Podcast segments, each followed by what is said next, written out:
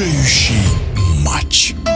Любители тенниса, недавно завершившийся Уимблдон, удивил выходом в финал австралийца Ника Кириеса, но в большей степени победа Елены Рыбакиной, представляющей Казахстан. В нашем эфире олимпийская чемпионка, победительница трех турниров большого шлема в парном разряде Елена Веснина.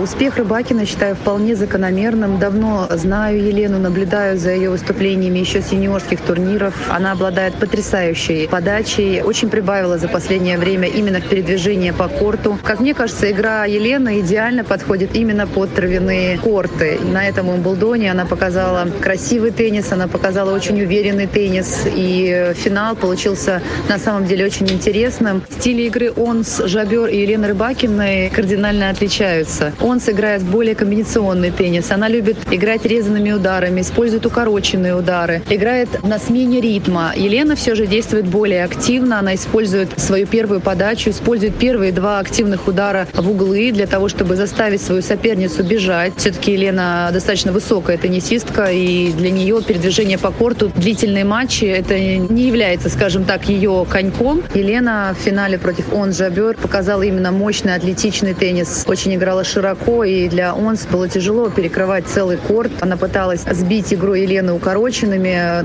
На какой-то период времени у нее это получилось, но Елена быстро перестроилась, что показывает высокий уровень игры у Елены, что она уже все-таки топ-игрок, несмотря на то, что она еще в рейтинге стоит не в десятке. Я думаю, что это вопрос времени, и она туда обязательно войдет. После победы на турнире Большого Шлема вполне возможен эмоциональный спад, потрачено очень много сил, но я думаю, что Елена справится справится с этим и сможет показать красивый теннис на протяжении всего сезона. Она очень ровная теннисистка, спокойная, что очень важно, когда ты играешь на таких крупных турнирах, когда у тебя на кону стоит очень много. Важно держать вот это спокойствие, ровное расположение духа, поэтому у Елены все для этого есть. У нее прекрасная команда, ее прекрасно поддерживают, поэтому я уверена, что у Елены впереди еще много побед. Ник Кирьес тоже играл в финале Уимблдона, но проиграл Новаку Джоковичу. Как вы оцените его игру? Для Ника Кириоса Уимблдон всегда был особенным турниром. Он это всегда подчеркивал в своих интервью, что именно травяные корты – это его любимое покрытие, что он больше всего удовольствия получает на корте, именно играя Уимблдон. Поэтому выход в финал для него – это, можно сказать, и сюрприз. Все-таки в полуфинале с ним снялся великий Рафаэль Надаль, испанский теннисист, но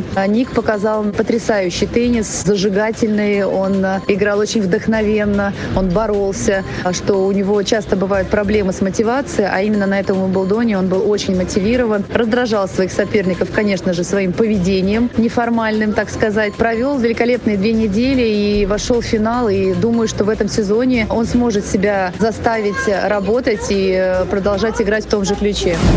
В эфире спортивного радиодвижения была олимпийская чемпионка, победительница трех турниров «Большого шлема» в парном разряде Елена Веснина решающий матч.